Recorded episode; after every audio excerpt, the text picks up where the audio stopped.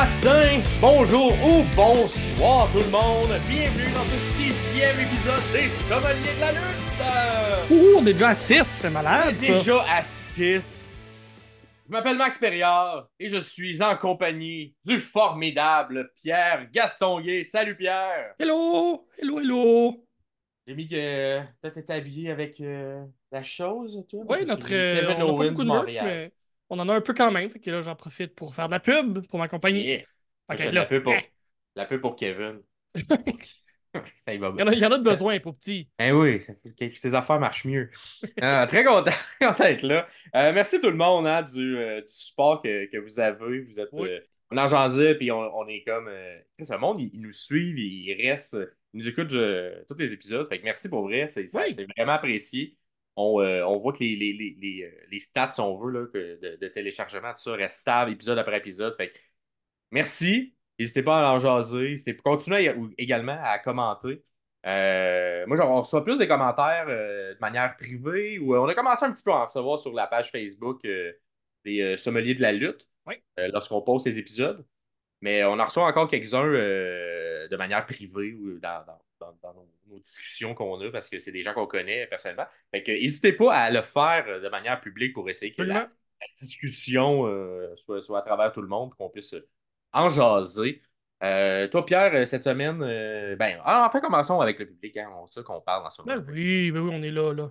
Parmi ceux qu'on a reçus au cours des, euh, de la dernière semaine, des deux derniers épisodes, alors on a Ellie pour l'épisode de la- notre retour sur la All Elite Wrestling à Montréal. Donc, elle nous a dit, et là, c'est de ta faute, ça, Pierre. là. Ben, Je tout ma faute. C'est correct. J'ai les épaules larges, c'est correct.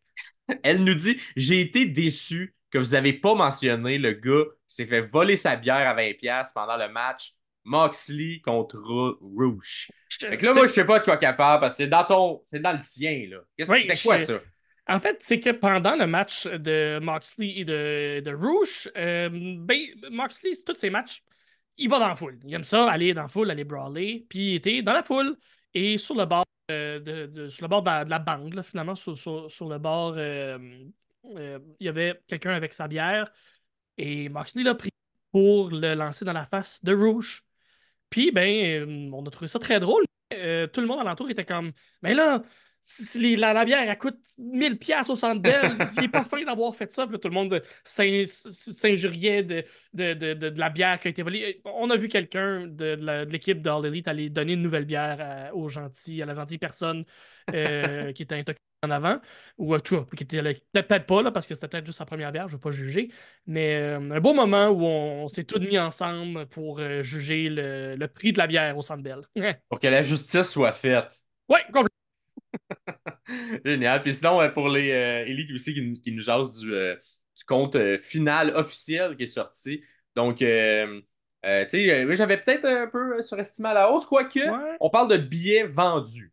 Hein, Fait que qui Ouais, dit billets oui, vendus veut ça. dire qu'il y avait peut-être des gens qui étaient dans la salle, que c'était pas des billets vendus, mais c'était pas si élevé que ça. Alors, pour Collision, euh, moi, j'avais lu ça à peu près autour de 4000 personnes. Fait que, en termes de billets vendus, c'est plutôt 2825. Hein, fait que Oh. merci, Ellie, qui est rendu notre, euh, notre euh, recherchiste de- de- des épisodes. Et pour Dynamite, là, là, je- moi, j'étais à 8-10 000, mais vendu 5000 billets. Yes. Un petit 4 billets en bas de 5000, 4996. Fait Ça que fait 5000 quand même comme s'il y avait plus de monde que ça, je te dirais. Mais il y avait, il y avait, il y avait Euh, beaucoup de billets vendus, je sais Ouais, pas, ça. euh, pas vendus, mais donnés, là, euh, à travers aussi tout ce chiffre-là, euh, possible. Mais ça m'étonnerait qu'il y ait 5000 billets qui ont été donnés. Ça Non, sûrement pas. un Mais peu intense. Fait que euh, quand même, euh, j'étais loin dans mes. euh, c'est correct. Ça, ça prouve que l'ambiance était le fun. C'est ça, exactement. Exact, exact. Euh, sinon, on a aussi Philippe, hein, qu'on a un peu call-out pendant l'épisode hein, en lui demandant, parce que moi, je l'avais vu sur le floor Oui. pendant notre pendant, pendant et, et la Ring of Honor. Mais j'avais demandé, lui, c'était quoi ses impressions d'être là? Donc, il nous dit euh, première participation à un événement de la AEW et première, euh, même première écoute d'un show complet. Dans l'ensemble, j'approuve vos commentaires euh, mentionnés dans le podcast. Par contre, j'ai trouvé par moment un manque d'ambiance entre les matchs. Il faudrait trouver un Ouais. compromis avec la surdose de pub de la WWE. puis un peu le manque d'ambiance qu'on avait. Il connaissait pas, lui, Daddy Magic avant le spectacle, mais il a trouvé que c'était un Ah! super lutteur. Même s'il comprenait pas trop c'était quoi la gimmick. Et effectivement, Magic, à part son nom, il n'y a pas grand-chose de magie Non, en pas ce un magicien, non, c'est ça. Euh, puis sinon, il dit lui aussi coup de cœur à Dalton euh, Castle euh, Ouais. pendant les segments de la Ring of Honor. Fait que merci Phil de, nous écrire, nous avoir donné Dalton Castle, j'ai Dalton Castle a partagé un genre de, de story cette semaine où il explique que tout le chemin qu'il a fait dans la Ring of Honor, où avec un dos cassé, a gagné son premier titre de la World Champion, euh, de, de champion du monde à Ring of Honor. Euh, une blessure que beaucoup, beaucoup de lutteurs ont eu, qui ont complètement détruit leur carrière. Lui, il a overcome, il a passé par-dessus, il a réussi à guérir de cette euh, blessure-là, blessure au dos. Puis maintenant, ben, il est la- la- la- le lutteur qui est. Avec euh, gros props à Dalton Castle euh, qui, qui Ben, a vraiment. Puis d'un- d'un dos cassé finalement. Là. Exact. Puis tu sens que, qu'il roule sa bosse depuis un bout. Puis il a vraiment Ouais. trouvé un personnage très. Tu sais, qu'on pourrait mettre en comédie, Oui, mais que il est tellement bon que moi, je le légitimerais. Là, tu sais, un peu comme un Orange Cassidy. On s'entend au départ, euh, lorsqu'on a commencé à la All Elite Wrestling, il était un peu plus du côté comédie. Ouais. Mais maintenant, quand le gars il est bon, quand la foule l'aime, ben, tu le pushes puis tu lui donnes une chance. Fait que j'espère que Dalton Castle va un jour avoir la même chance. ce traitement-là ou ce. ce- Ouais, être Ce amené à la. All Elite, puis mis de l'avant, puis légitimé, parce que Oui. je trouve son niveau in-ring puis sa gimmick sont très bonnes. Fait que... 100%. Euh, sinon, toi, cette semaine, euh, Pierre, euh, qu'est-ce que t'as fait? Cette semaine, j'ai été voir euh, deux spectacles. En fait, il y a un show que j'ai été voir qui est Décidéré, le podcast, qui faisait euh, un party de, de- de leur party de Noël. Euh, C'était un, un show, en fait, un épisode de Décidéré euh, un peu spécial où ils leur, leur chronique tournait alentour de, de Noël, des thèmes de Noël. Quand j'ai entendu qui- que j'étais voir le party de Noël, j'étais comme, t'es-tu comme crash un party de Noël avec des Il, était là dans une salle, puis je suis juste rentré, comme Joyeux Noël! Non, c'est un, un spectacle euh, autour du thème. C'est comme si c'était leur party de Noël à eux qu'ils ont mis devant le public et euh, qui, va, qui devrait sortir, je crois, va sortir euh, sur les plateformes aussi. Euh, de, des, tu connais des CDR. Oui, oui, oui. si euh, tu t'écoutes ou tu consommes, mais tu connais euh, un j'ai, écouté des chroniques, mais non, euh, maintenant, je, je ne consomme plus de manière assidue des CDR, mais je sais ce que c'est. Pour les gens qui, euh, les gens qui l'écoutent ou qui l'écoutaient, ouais, c'est un très bon épisode, euh, encore toujours aussi stupide. Je, je vous conseille de l'écouter euh, s'il sort, de ne pas l'écouter audio, mais de l'écouter vidéo. Max Gervais fait un striptease. Euh, Oh! il, il il se donne. Il était soufflé après. Fait que juste pour ça, ça- ça- juste pour ça, ça valait la peine. Et aussi, euh, je veux souligner le bon travail de mon ami Dominique Morin, qui Oui. a un show d'humour qu'il fait euh, tous les mois au Jockey, qui s'appelle Longeux avec Dom Morin. Je fais la technique pour lui là et euh, le support moral avec le bon Dom.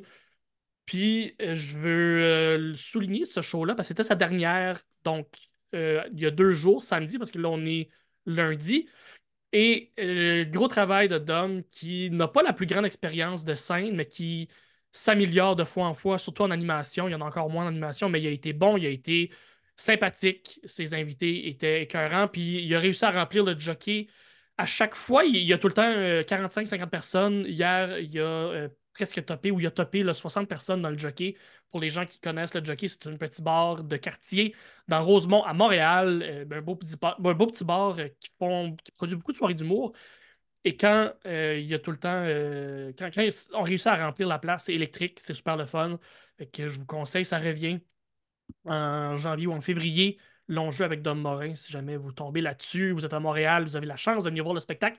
Le spectacle est simple, en fait, c'est un show d'humour, mais avec trois invités qui viennent tous faire 20 minutes. Fait que c'est un peu différent que le, mode- le- le concept qu'on voit à Montréal, qui est plus style gala, style rodage, où il y a 6-7 humoristes qui viennent faire des 10 minutes. Là, c'est trois humoristes qui viennent vraiment faire un 20, donc ils ont le temps de faire du stock plus rodé, donc du stock qui est un peu plus travaillé. Et ils ont aussi la chance de tester certaines choses. Donc, c'est un- le- le- le- la différence entre un, un 8, 10, 12 minutes et un 20 minutes est quand même assez grande pour un humoriste où en 20 minutes, on a le temps de s'installer, on a le temps de vraiment apporter notre énergie.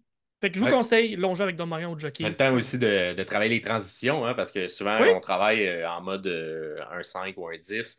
Euh, ben, ça dépend des styles, là, mais dans, dans, Normalement, dans un 10 minutes, tu vas fermer ton idée, tu vas fermer tout ce que tu as Ouais, installé si tu es dans un style qui, euh, qui est plus un, un stand-up sur un, un même sujet. C'est sûr, si tu es en liner, euh, peux faire le temps que tu veux, ouais, ça peu importe. euh. Mais liner, euh, liner, pour les, les gens qui connaissent pas, c'est juste dire une ligne, un punch sans nécessairement de lien ou de d'histoire. Et je veux répéter, nous sommes les deux, Max et moi, des humoristes dans la vie. Donc c'est pour ça Ouais. que on, on parle d'humour euh, de façon si passionnée. Presque autant que la lutte. Presque autant, et là, là. On faisait des, des reviews de, Le show du, le show de jokes. Ça serait. Ben, on serait capable, mais ça serait malaisant parce que c'est beaucoup Ouais. de collègues. Ouais, c'est ça. euh, la pub, euh, la pub qu'Ariane Famlar a faite, là, moi, je la trouve pas bien, bien, Ariane. Je dis ça parce que c'est ma copine et elle est humoriste, donc euh, je me permets. Ben, génial. Puis, puis c'est drôle parce que euh, on s'est comme croisés. Vendredi. Euh, oui, vendredi, quand t'allais à Décideret. Puis moi, je me rends. Moi, j'étais comme. Moi, j'ai eu une semaine intense là, où tout était back-à-back. Fait que là, moi, je partais de mon party de Noël de, de job. Je me rendais un- au spectacle Pas Royal. Puis on s'est croisés, genre, euh, en sortant du Ah, métro. ouais, euh. à l'entrée du Mont-Royal. Ouais, puis, puis c'était drôle, hein, parce qu'on s'est comme croisés. Puis on s'est Comme- fait. C'est toi? Ouais, que c'est toi? Hey, salut! Ouais. C'était vraiment comme les deux, on était comme focus vers où on s'en allait. Dans nos comme bulles, puis on avance, puis oh, oui. Ah, mais c'est drôle comme interaction. Mais ça, moi, je me rendais à. pour- J'allais voir la, la, la comédie Pub Royal euh, Oh. des Cowboys fringants. Fait une comédie Ah, musicale. nice. Puis, euh, c'était très bon. C'était vraiment très bon. Wow. Il y a eu des gros. Puis quand je dis gros, c'est très gros problèmes techniques en première partie. Euh, du genre comme à un point où ils ont dû comme fermer le rideau et Oh, recommencer. shit, Un- ok. puis là, t'étais, à la place des arts. Fait que ça, c'était un peu ordinaire. Mais tu sais, c'est pas la faute des. euh, des- des La grosse salle de la. Place des Arts? Euh, c'est le théâtre euh, Maisonneuve? Maisonneuve. Fait que c'est pas la grosse, grosse qui est Wilfrid Laurier, mais c'est la deuxième, je pense. Oui, c'est la deuxième, ouais. Fait que. euh, mais bon, euh, bon show, tu sais, au-delà de- du problème technique, qui est bon, il est pas entre les mains des, des, des- des artistes. Non, le ça. reste, le reste est excellent. Fait que, tu sais, ça fait très Broadway. Puis si vous aimez assurément les Cowboys fringants, je vous le conseille. Mais même si vous n'êtes pas des fans des Cowboys fringants, ben, je vous le conseille aussi parce que c'est. On, on- on- on a mis le focus un peu moins sur, euh, mettons, la, si vous aimez, mettons, l'aspect politique à travers les Cowboys fringants, le spectacle parle moins de ça. Donc, c'est concentré plus sur euh, les personnages qu'il y a dans les chansons pour euh, essayer de construire justement une comédie musicale. Puis moi, ça m'a vraiment surpris parce que ils ont été quand même capables de me surprendre avec des angles puis une écriture d'histoire qui fait du sens, malgré que c'est des chansons que moi, je suis un fan, fait que j'ai écouté beaucoup dans ma vie.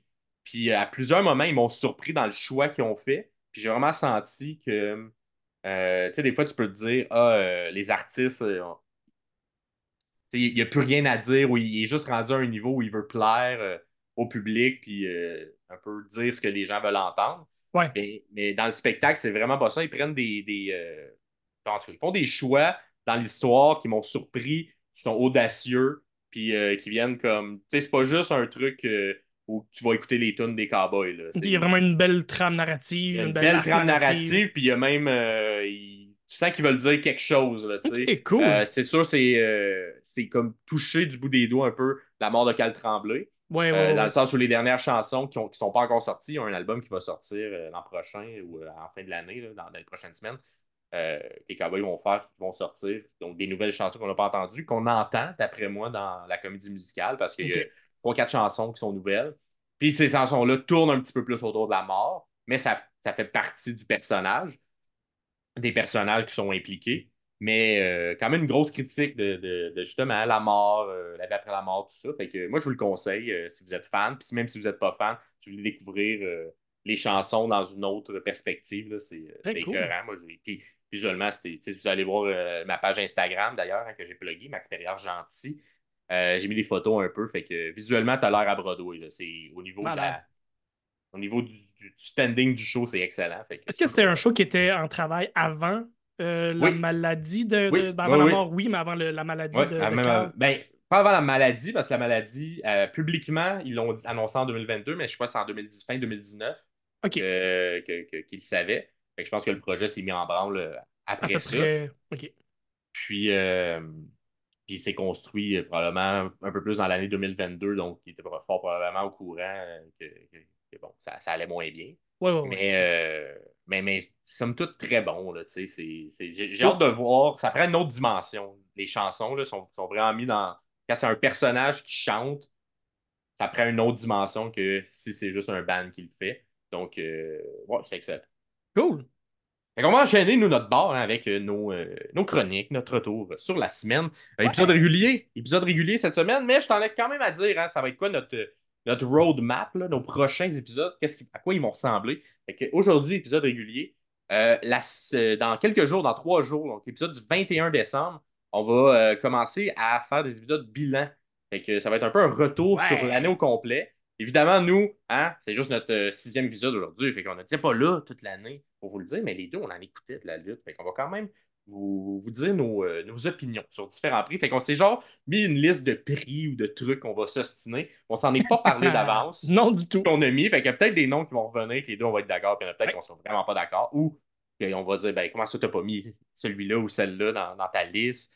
Donc, euh, ça, ça va être euh, le premier épisode, le 21 décembre. Un bilan de l'année, Ah. avec des, des thèmes comme lutteur, lutteuse de l'année, promo de l'année, euh, feud de l'année, tout, tout- tout ce genre de, ce, ce genre de, de, de review-là. Ce genre de- ben, En fait, puis on va le faire en euh, top 3, Ouais, généralement, quand on réussit à avoir un top 3. c'est ça. Donc, on va chacun nommer nos top 3 puis s'obstiner à savoir qui a le meilleur top 3 ou merger les deux ensemble, on sait pas. Ça va devenir Ouais, des top puis vous- 6. Puis vous allez pouvoir nous aider à, à savoir c'est qui qui a le meilleur en nommant c'est vraiment Max qui a plus raison. Là. Fait que ça, n'hésitez pas dans les commentaires à dire ça à la suite de l'épisode. Ben, ça m'étonnerait. dans- faut- ben, en, même temps, en même temps, si c'est ça, on n'aura pas beaucoup de commentaires. Donc, il faut vraiment commenter. Pierre a vraiment les meilleures idées. Je pense que c'est vraiment ça là, que, qui qui va faire que vous allez être capable de commenter. Là. Parfait.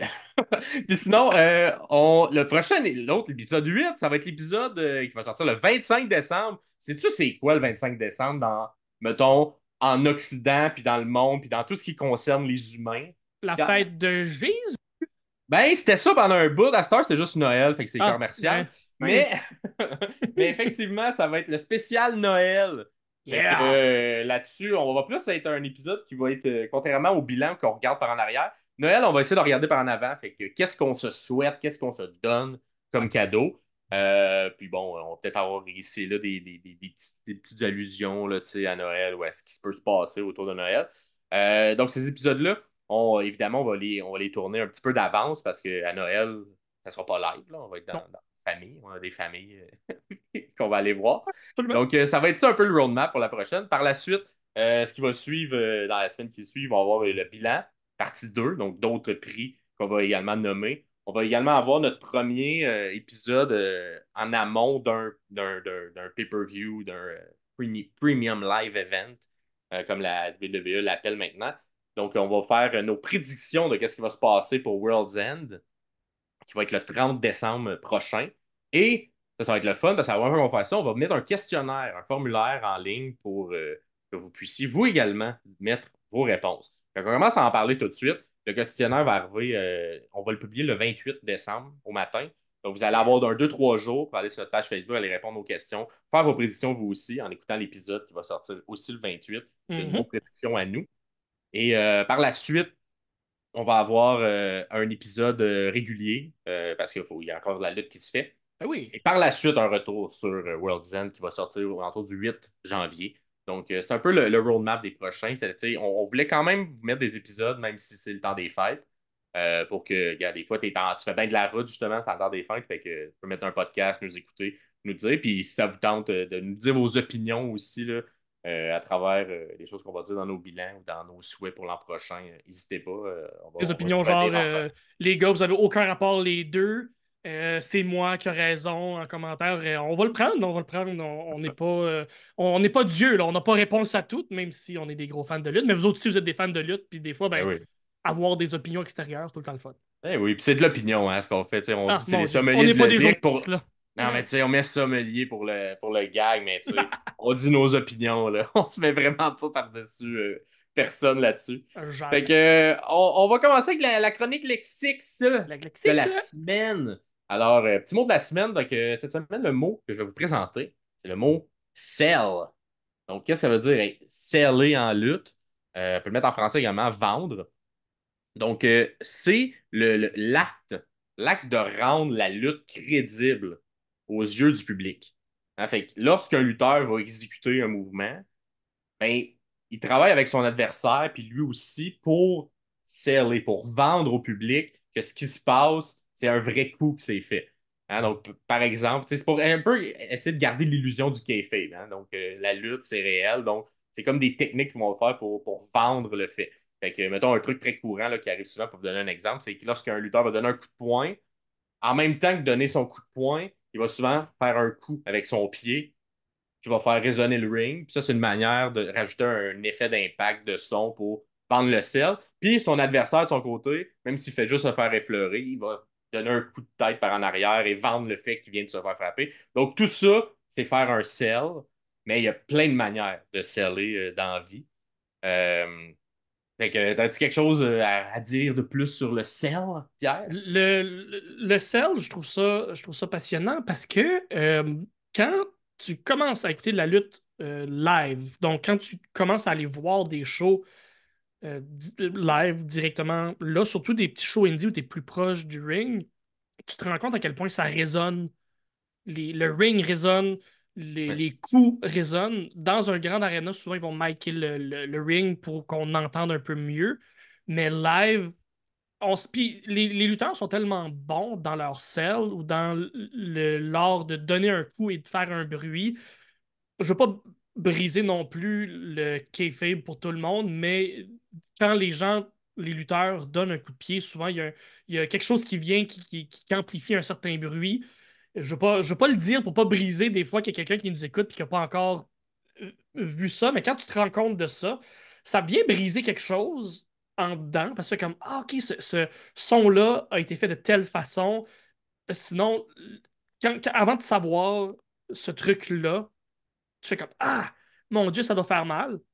Puis un moment donné, tu finis par passer par-dessus. Tu fais comme OK, non, j'embarque complètement dans ce qui est des. dans, dans, le sel, dans le, la convention qui est donnée, qu'il y a il y a certains mouvements qui sont faits ou certains bruits qui sont amplifiés pour donner un meilleur effet. Puis on retourne à la base qui est écouter de la lutte. Oh, oui.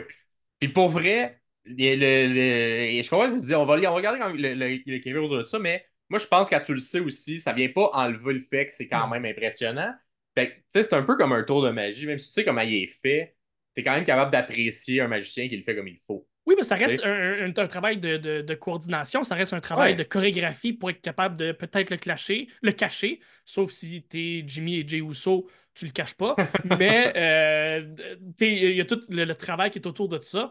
Est-ce que Max, est-ce qu'il y a des Max, toi, de, de Cell ou oversell, peut-être oversell euh, qui est de trop vendre, euh, qui, qui, viennent à l'esprit comme ça. Moi, j'ai deux classiques. Que, que c'est peut-être les mêmes que tu as de oversell ben, que tu pourrais nommer. Ben, en fait, on, va rentrer sur euh, deux trucs. On va commencer au no sell. Ah, ok, quand on dit quelque chose. J'ai été de l'avant.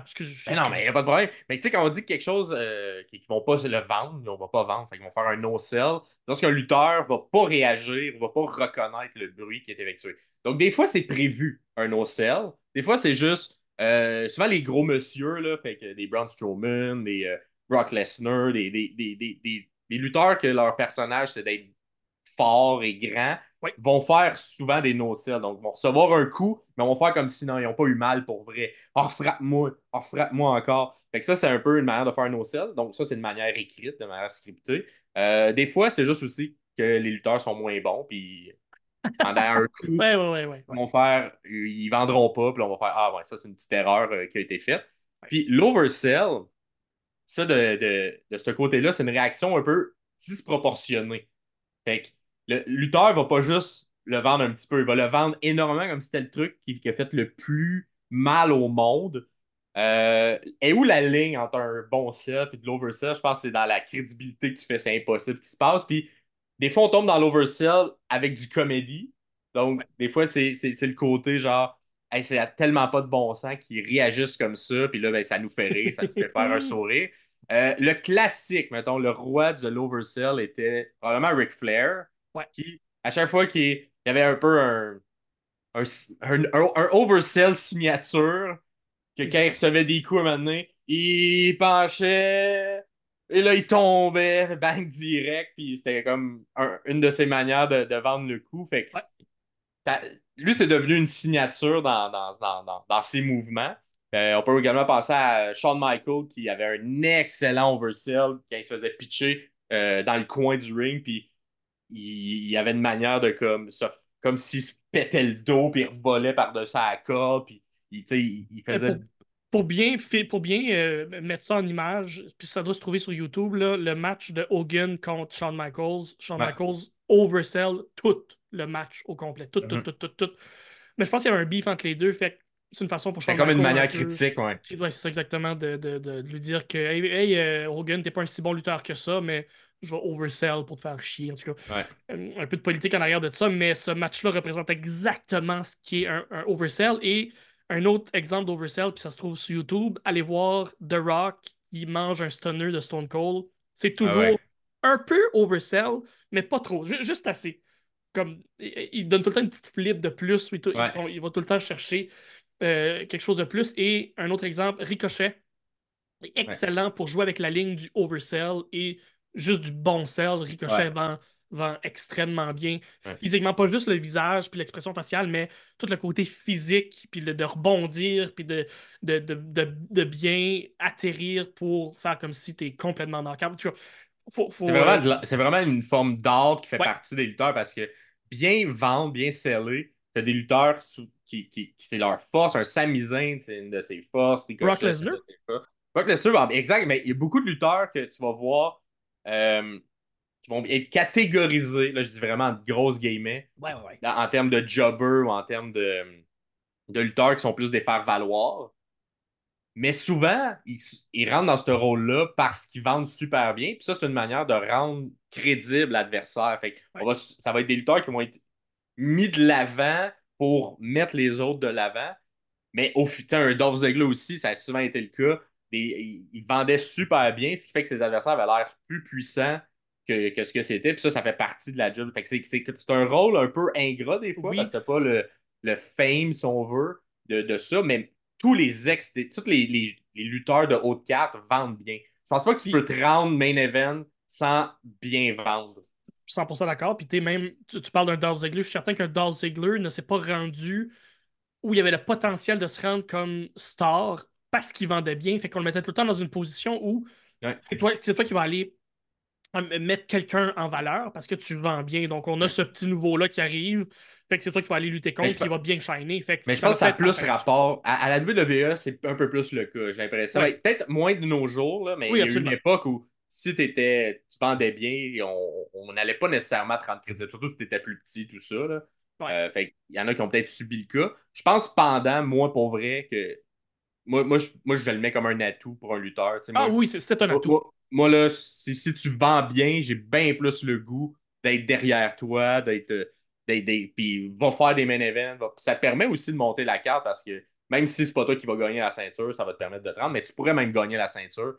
T'as- t'es, euh, t'as- t'as- en ce moment, tu as un Sami Zayn, mais tu sais, euh, Eddie Guerrero vendait très bien. euh, Oui. Dan- Brian Danielson, Daniel Bryan vendait très bien. Plein de monde qui ont, qui ont bien vendu, mais qui se sont rendus à l'autre niveau, malgré le fait qu'ils étaient des sellers plus, plus imposants ou de l'oversell beaucoup. Euh, D'ailleurs, Eddie Guerrero, c'est drôle dans l'oversell parce que lui, c'était même amené à l'intérieur de la gimmick où lui, c'était pour tricher, tu sais, qui oversellait. spots, parce- la chaise, Exact. taper à terre Fait qu'il avec faisait semblant de se faire frapper pour vrai, mais il- la personne ne le frappait pas. Mais tu vois, tu sais, c'est la même. C'est le même mouvement, c'est juste que le mouvement d'avant, il n'est pas fait. Mais il, fait, il faisait juste le mouvement sans recevoir le coup. Ces spots-là ça- sont incroyables. Ça me fait... C'est tout le temps bon, ce genre de spot-là. là. Fait que bref, c'était ça la, chronique Lexix, euh, qui était un peu plus longue que d'habitude, mais euh, c'est- quand même un, un morceau important de la lutte. Là, le, Absolument. tout le sell. Fait que si vous nous entendez dire, hey, ça, ça a été mal scellé, ça a été. C'est ce que ça veut dire. On parle de ça. Vous êtes là. Exactement. Et euh, enchaîne euh, avec la, la prochaine chronique de ton Oui, euh, la, la chronique, euh, la chronique bio, parce que j'ai mon jardin. Et Mm. euh, mon jardin, dans mon jardin, je cultive les biographies. Euh, je Ça poète. pousse, ça pousse, hein, comme ça, des fois, là. C'est incroyable, c'est incroyable. Euh, euh, cette semaine, je vais faire une chronique bio sur la famille Von Erich parce que le 22 décembre, donc cette semaine, euh, vendredi, il y, a un, il y a un film qui sort, The Iron Claw, sur euh, la famille Von Erich. Euh, Juste écouter le trailer, le, le- la bande-annonce, je suis venu les yeux euh, pleins d'eau. Ouais. Fait que ça va être bon comme film. Est-ce que, est-ce que tu, tu connaissais toute l'histoire ou t'en as appris en, en faisant la recherche pour J'en ai pas tant appris en faisant la recherche parce que j'avais écouté le. Euh, euh, voyons, c'est The The Dark Side of the Ring, Ouais. qui sont des très bons documentaires. Et il y en Qu'on a qu'on un risque sur- peut-être d'un jour de faire des chroniques là, sur certains Dark Side of the Ring parce que c'est vraiment Oui, excellent. c'est, c'est- C'est oui, c'est, c'est une très bonne idée, ça. Euh, on se le notera dans notre grand fichier des sommeliers de la lutte. Euh, donc, c'est ça. Il y a un film qui sort le 22 décembre. Fait que je vais faire un petit survol. J'irai pas en détail pour, parce qu'il y a quand même beaucoup. chaque membre de la famille a quand même une histoire propice à lui. Donc, j'irai pas en détail. Je vais vraiment survoler pour que quand vous allez, si vous, allez- vous voulez aller voir le film, ça soit un peu frais dans la tête exactement. Puis je suis certain que le film l'ex- l'explique quand même très bien. Euh, Ben, que on l'a pas vu, film, mais tu sais, moi, moi, quand j'ai su qu'il allait faire un film sur ça, j'étais comme, il y a vraiment beaucoup de matériel, mais ça va être une dramatique. C'est une comme, dramatique. quand, quand- quand Et- tu connais l'histoire, tu sais, j'ai pas vu le film, mais quand tu sais c'est quoi l'histoire, tu sais, attendez-vous pas à, à, à du fun dans tu sais, il va y avoir probablement des, des bouts de drôle, mais ce sera Oui. pas une comédie. Non, non, ça non, sûrement pas une comédie. Donc, euh, je pense que c'est le genre de film aussi qui pourrait plaire à une audience plus mainstream. Parce Oui. que, au-delà de la lutte, je pense, peut être secondaire à cette histoire-là qui est Ah, complètement. tragique de, de plein d'autres manières de dynamique familiale, tout ça.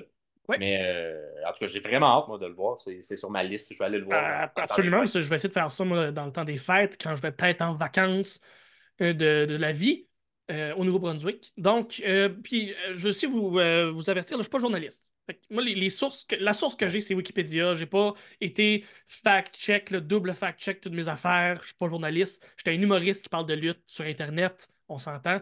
Fait que, donc, la famille Von Erich, euh, c'est à la base euh, une famille qui s'appelle les Atkinson, qui vient du Texas, mais c'est des Von Erich parce que euh, Jack, le père, donc le patriarche de la famille Von Erich, a eu une gimmick de nazi. Donc, voulait un nom qui sonne allemand. On- C'est dans les années. Dans les années, c'est ça, quelle année? Dans les années, euh, dans les années 50, 60. Donc, c'était très commun d'avoir ce genre de gimmick-là. là. Ouais. Et puis là, c'est quelque chose, je sais pas, est-ce que le père, c'était première génération ou il y avait également euh, le père du père qui. Non, qui- c'est le, père. Ben, en fait, j'ai pas été plus. J'ai pas reculé plus Parfait, loin. J'ai été avec le premier qui a été, qui a, été Plus connu. Plus, grand- plus connu, Ouais. c'est ça. Donc, Parfait. qui est euh, Jack ou Fritz Von Erich, qui a été entraîné par Stu Hart. Ouais. Fun fact, j'ai trouvé ça très Ouais. intéressant. Donc, ça, ça veut dire qu'il a été entraîné de façon extrêmement violente et euh, de façon pas très, pas très éthique. là. Ouais, stiff, très stiff. Très stiff. Euh, donc, euh, c'est ça, Fritz, le patriarche de la famille Von Erich, a généralement euh, lutté dans la NWA, qui est la plus vieille fédération de lutte en Amérique du Nord. Je vais faire une chronique là-dessus, éventuellement, pour, pour vous parler de cette fédération-là. Il est reconnu aussi pour son travail au Japon, où il a aidé à recon- reconstruire la lutte après la mort de Ricky Dozan. Ricky Dozan, qui est un des, des personnages influents qui a fondé ou qui a aidé à porter la lutte de l'avant euh, au Japon. Qui a aidé vraiment à rendre ça plus mainstream au Japon, Ricky Dozan. Donc, après la mort de Ricky Dozan, c'est un peu Fritz qui a, comme, euh, qui, a aidé euh, à, à monter tout ça. Euh, au Japon, Fritz est surnommé The Iron Claw. Hein? La pince d'acier ou la main de fer, si on veut faire Mhm. le bon, la bonne translation de mots. D'où le Et le nom du euh, film. Et le nom du film, exactement. The Iron Claw. Et qui est le vraiment- finisher fi- qu'on Ouais. connaît de, toutes les Von Erich, c'était le Iron Le Claw. Iron est le, le nom du- d'un de leurs finishes. Euh, Fritz a eu cinq garçons, tous des lutteurs, euh, ce qu'on appelle la deuxième génération de la famille Von Erich. Kevin, David, Kerry, Mike et Chris. Euh, C'est surtout Kevin, David et Kerry, les trois plus vieux, euh, qui étaient beaucoup plus impliqués dans la lutte, même si les cinq ont lutté. Surtout, euh, ils ont surtout lutté dans la WCCW, le World Class Championship, Championship oui, Wrestling. Et c'est. Zac Efron qui joue Kevin dans le film. C'est lui qu'on va suivre, je suppose, dans le film également. sont plus, plus orientés, l'histoire est plus orientée, je pense, de son point de vue à lui Ouais. dans le film, absolument. Les trois plus vieux, donc Kevin, David et, et Kerry, vont lutter surtout en trio ensemble. Ils vont gagner, euh, même des, des fois en, en- en tag team, ils vont gagner beaucoup de, de ceintures. Ils vont euh, être beaucoup dans la région du Texas, c'est là où ils habitent, c'est là où euh, ils vont lutter généralement. Euh, ce qui fait que la famille Von Erich, euh, c'est une histoire spéciale. C'est malheureusement la mort de tous les frères Von Erich à part Kevin, qui est le plus Ouais. vieux, qui est toujours vivant présentement, euh, sont tous, en fait, on pense, à part, euh, à part euh, David, ils sont tous morts par suicide. Donc, c'est pas léger. C'est pour ça qu'on dit que le film, ça sera pas une comédie. Ça, ça va être beaucoup plus proche d'une dramatique. Euh, je dis que David, c'est pas certain s'il est mort de, de- par suicide. Il est mort au Japon euh, d'un problème d'intestin. Mais il y a des gens comme Ric Flair qui dit qu'il y a des grosses chances que ce soit à cause d'un overdose, que ce soit Mhm. voulu ou pas. Donc, euh, mais ça reste Il y a un peu la. de, de, de ce que je savais, moi, de la famille Von Erich euh, au départ, là, tu sais, avant que, que, que j'en sache plus quand j'ai commencé, c'était surtout la malédiction qui avait l'air de tourner autour de ça. Exactement. Ça- je savais pas en détail tout ça, mais le fait qu'il y ait beaucoup de membres de la famille qui, qui sont décédés, il y a plusieurs dans le milieu qui disaient Ah, c'est une malédiction face à cette famille de lutteurs-là. Ouais. Euh, bon, quand tu cherches plus, euh, tu te rends compte que la malédiction, euh, des fois, il est un petit peu créée également. Oui, c'est exactement. exactement. Le, le- le père, t'es pour, pour, pour nommer un- une des problématiques, je mets des guillemets parce que- Probablement Le- le- que ça va être exploité dans le film. j'imagine, mais le père, Fritz, était très, très, très dur avec ses garçons, était très rigide et très extrêmement même méchant euh, à certains moments. Ça dynamique aide. bizarre de famille. Exactement. Ouais. Comme, Euh, euh, tu sais, genre, tu veux pas te préférer là, dans ta famille. Ouais. Il n'y avait pas cette vision-là, probablement, le papa, puis il le faisait sentir aux gens Exactement. Fait que c'est une dynamique vraiment weird, surtout qu'il les forçait à lutter ensemble, puis peut-être qu'il y avait des frictions entre les, entre les enfants, entre, frères. Bref, euh, allez voir le film, j'irai pas. C'est comme je disais, je n'irai pas trop en détail parce que c'est assez dark comme sujet, puis les sommeliers de la lutte, on n'est pas là pour. euh, on n'est pas là pour être dans eux, on est là pour aller, aller hop la vie. À noter aussi que les deux fils de Kevin, qui celui qui est encore euh, vivant, le plus vieux des fils, ces deux fils luttent en équipe, euh, majoritairement dans la NWA, euh, comme euh, leur père, leur oncle et grand-père ont fait. Donc, je, vous, je vous invite à aller voir le film le 22 décembre qui sort dans Ouais. sûrement toutes les salles. Zac Efron est là, fait que c'est un, un gros blockbuster là, qui, qui devrait être accessible puis, pas mal dans toutes les salles de, salles de spectacle. Il y a un Zac Efron, euh, je pense, qui a parlé à Randy Orton pour avoir euh, les mêmes conseils pour devenir très gros et très beefy, hein, parce Ouais, que. il est incroyable. là. Tabarouette, quelle transformation versus euh, ces années de High School Musical. là. On est ailleurs. On, On est, est ailleurs. très ailleurs. Donc, Ah, euh, ouais. ouais, moi, j'ai hâte de voir. euh, tu sais, on s'entend, les Oscars arrivent également. On va voir si ça Mhm. va peut-être euh, capter quelque chose, mais ça a du potentiel de rejoindre beaucoup plus que le public Ouais. de, de lutte. Un peu comme The Wrestler avait fait aussi à l'époque. exactement. Ça apporte Euh, la lutte dans un niveau mainstream très, très le fun, sans Ouais. lumière. Oui, quelque chose de très dark, mais la, la lutte est quand même partie prenante de ce film-là. Je- Ouais. J'adore ça. Que, À va noter aussi va- que MJF, excuse-moi, notez aussi Oui. que MJF a un rôle, joue un des Ouais. frères Erich. Ouais, je pense aussi. Baron Corbin aussi, ça se peut-tu? Ah, Je sais pas. Je pense que Baron Corbin aussi joue. euh, je sais pas si c'est un des frères, mais je pense qu'il joue un rôle également euh, dans En tout cas, j'ai peut-être là, peut-être je m'avance.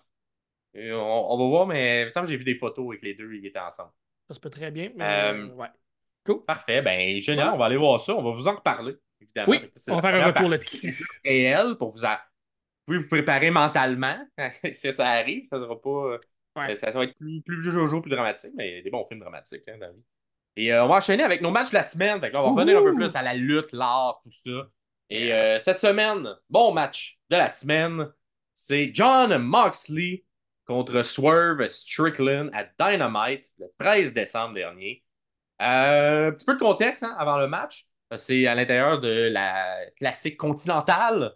Et les deux lutteurs sont invaincus en rentrant dans ce match-là. Donc, Swerve est à trois victoires, Mox est à trois victoires. Donc, est-ce que ce sera la première nulle? Est-ce que ce sera un des deux va perdre euh, sa, sa, sa- sa streak de, de, de, matchs gagnés dans le tournoi?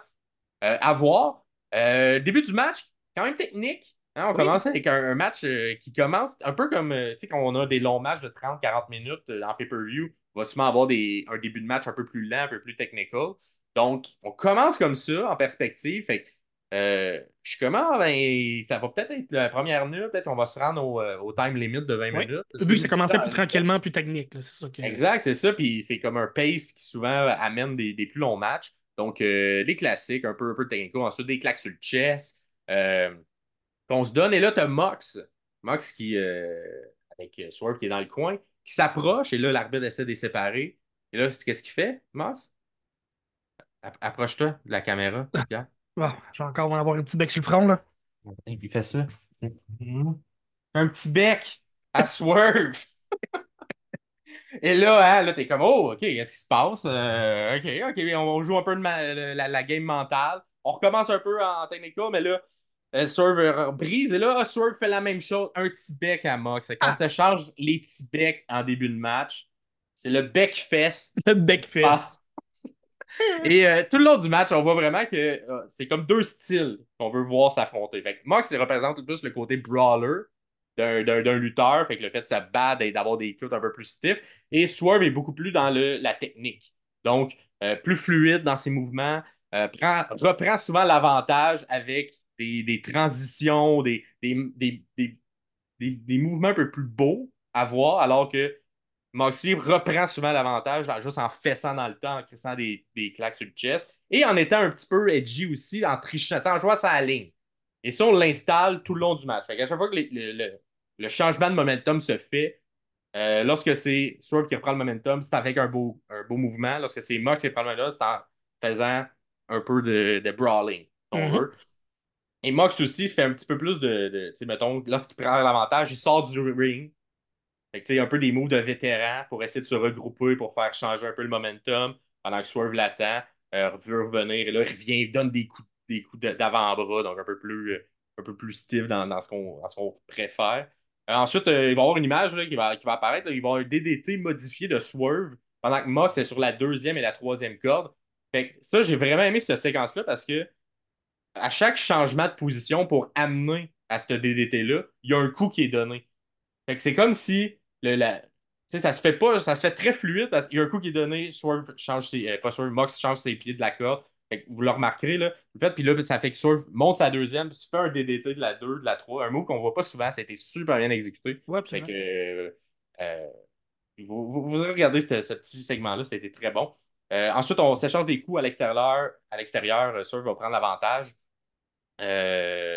puis il y a comme un coup de, de 10 coups dans le coin là, qui se fait. Fait que Mox reprend l'avantage, donne des coups dans le coin, puis là, juste pour montrer le côté brawling, au dixième, qu'est-ce qu'il fait? Il mord. Il mord Swerve sur l'épaule, toute l'épaule maganée. Il mord dans l'épaule.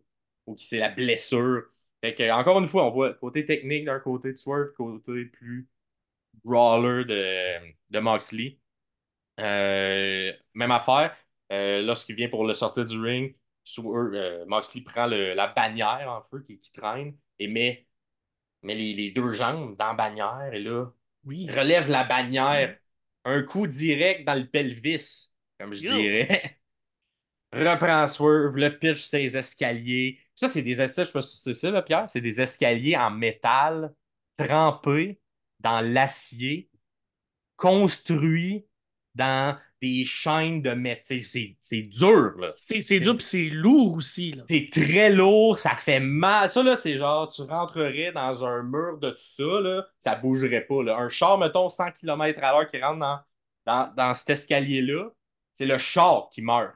Ben oui. L'escalier, il bouge pas. Les pitch, il pitch Swerve là-dedans. Swerve, il, il, a dû exploser, il a dû éclater. Ben, il a pas éclaté parce que c'est des lutteurs qui sont entraînés, mais en dedans, il doit avoir de quoi de briser, c'est sûr. Là. Puis bang, direct l'épaule, l'épaule qui était déjà oh. fragile. oui. Avec la morsure, puis tout, une morsure. Une morsure rentre dans l'affaire qui est la plus dure au monde. Je pense, la dame... ça, c'est fait en adamantium. Là.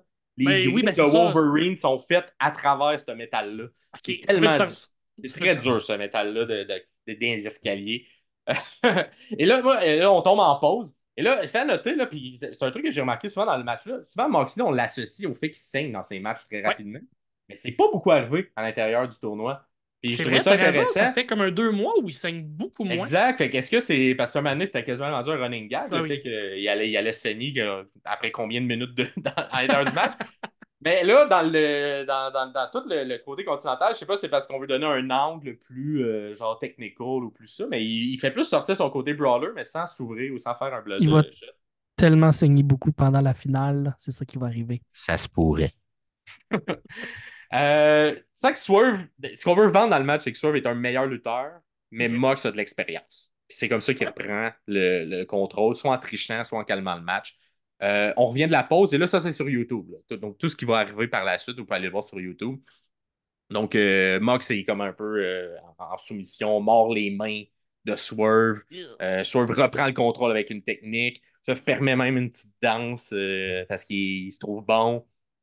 On a un beau move d'un- d'un- d'une contre-attaque de. Swerve essaie de, de- de faire un rolling pour tomber, euh, pour le frapper, mais c'est transformé en Diamond Cutter ou en RKO de Moxley.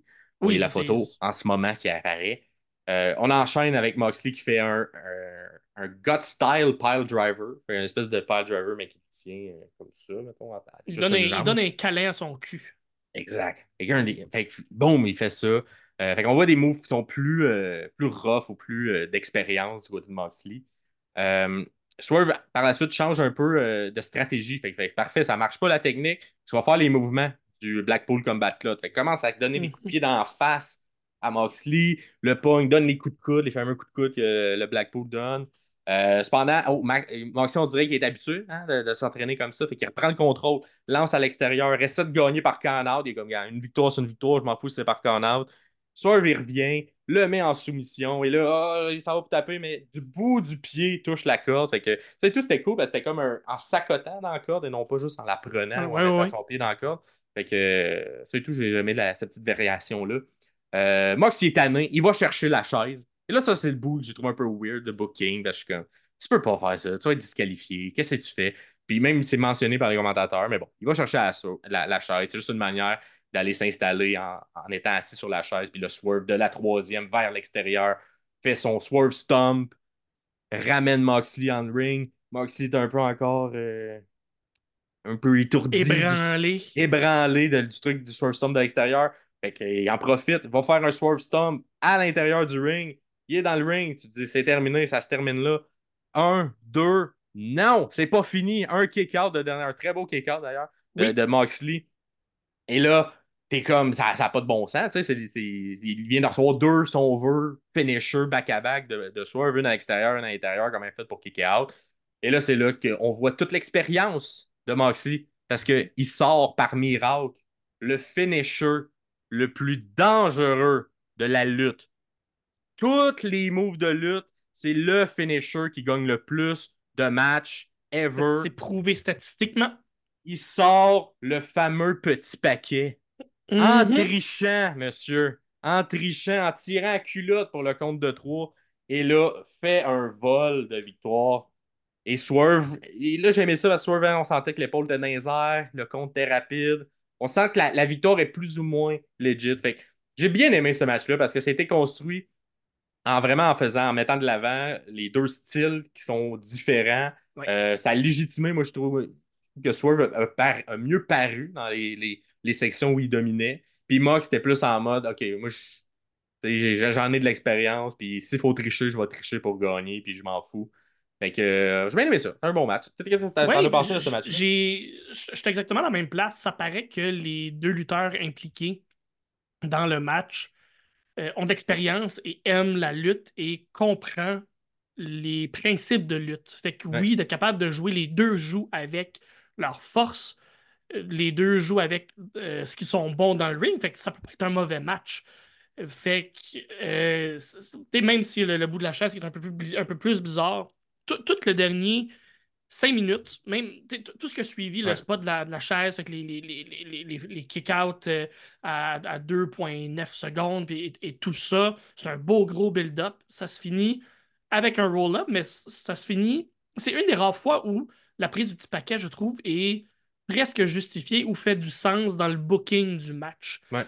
Donc, même parce que des- trop souvent, on va le voir pour protéger un lutteur. Donc, quand on dit protéger un lutteur, c'est que on va le faire perdre, mais on va le faire perdre de façon non légitime. Donc, le lutteur ne paraît pas mal en perdant un match. Ça, c'est la vraie façon d'utiliser la prise du petit paquet. Le- la personne qui joue, le lutteur qui joue le heel dans le match réussit pas à avoir le dessus tant que ça. Donc, va utiliser cette technique-là pour pouvoir euh, pour arriver à ses fins. Fait que c'est- c'est le- un booking qui fait du sens de, de A à Z puis qui fait Ouais. shiner les deux lutteurs. deux, euh, deux lutteurs euh, extrêmement bons et Swerve, d'après moi, va euh, gagner des ceintures en 2024. Oh, On en parlera plus dans notre spécial Noël. les prédictions un de petit Pierre tease. Gaston Gay. Un petit tease de, de, de mes futures prédictions. Fait que, euh, Oh, très oh, bon mais, moi, mais, mais- mais je suis d'accord avec ce que tu dis parce que le fait que rapidement dans le match, on sent que Moxley, il, il s'en fout de tricher. Il le fait à plusieurs, en mordant, en, en sortant du ring, en, en brisant les comptes, tout ça. Puis il s'est amené jusque dans le finish. Un peu comme on a, on a jasé dans la- l'analyse la semaine dernière entre Daniel Garcia et Brian Danielson, où c'était genre mentor versus idole, puis euh, ben, genre mon idole versus moi. Puis on essaie, il y avait une construction claire dans le match. Oui. Puis c'est ce que j'aime de la All Elite Wrestling. On peut faire beaucoup de critiques, mais à l'intérieur du booking des matchs, je trouve qu'il y a une belle, une belle logique qui est tout le temps respectée, qui est amenée, puis qui nous permet d'analyser justement cette manière-là. Puis c'est le fun aussi parce que c'était un match qu'on savait pas ça allait de quel côté. Euh, Ça aurait pu aller de n'importe quel côté. Là. Exactement. Puis ça, je pense, c'est. On, on va en jaser dans, dans, dans la prochaine chronique, mais les... c'est peut-être le côté des fois plus négatif que je trouve du tournoi continental, rendu au stade où on est rendu. Des fois, on sent ça va être qui qui Ça, va ça, ça gagner. tire, ça tire vers, vers un bar, puis on le sait, puis on le sent que ça s'en va vers un bar. Exact. Fait que Euh, là, le- ce match-là, on ne pouvait pas le savoir. C'était les deux auraient pu gagner absolument. parce que les deux vont peut-être euh, se rendre plus loin aussi. On, il va peut-être avoir un, un- rematch de ce match-là, surtout qui se finit de manière plus ou moins légitime avec euh, semi-tricheur, un Ouais. kick-out, un arbitre qui a peut-être mal vu.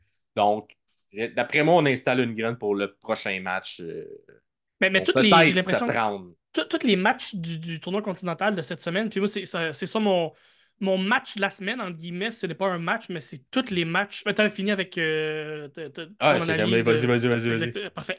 Euh, moi, c'est le, le tournoi continental en général. Tous les matchs font partie du tournoi continental. Il n'y a pas un match là-dedans que je peux pas vous dire va pas voir ça, c'est pas bon, ou je, euh, va pas, va, va pas l'écouter, ça vaut pas la peine. Oui, c'est bon, mais il n'y a, a comme pas tant de mais que ça dans tous les matchs, dans le booking des matchs, et pas le, booking général, mais même le booking général est très, est très le fun. Fait que la qualité des matchs dans le tournoi continental est, est écœurant. Euh, les micro-histoires qui sont racontées dans les matchs, exemple Garcia Bryan, on a parlé la semaine passée, et celui qu'on vient de parler, donc à l'intérieur de chaque match, euh, à partir entre les deux cloches, il y a un, un univers où il y a une histoire qui se raconte, qu'il n'y a pas en dehors. C'est pas, pas du long story booking. J'adore ça, justement, pour décortiquer puis le travail que nous on fait comme sommelier de la lutte, être capable de, de vraiment analyser chaque partie et chaque euh, aspect du lutteur et de la lutte dans le match. Mais aussi des plus grosses histoires qui sont racontées à l'intérieur du tournoi, comme l'œil de Danielson, qui je crois est la Mhm. plus grosse Ouais. arc narrative à l'intérieur du tournoi. On, on s'en rend compte plus on avance que c'est un que c'est pas une, une vraie blessure, ou en tout cas, elle n'est pas aussi grosse qu'elle laisse paraître avec tout ce qui s'est passé à Collision la semaine passée avec. Quand on euh, sort du kayfabe, ça, on s'entend. Ouais. À l'intérieur du kayfabe, je pense que c'est une grosse blessure.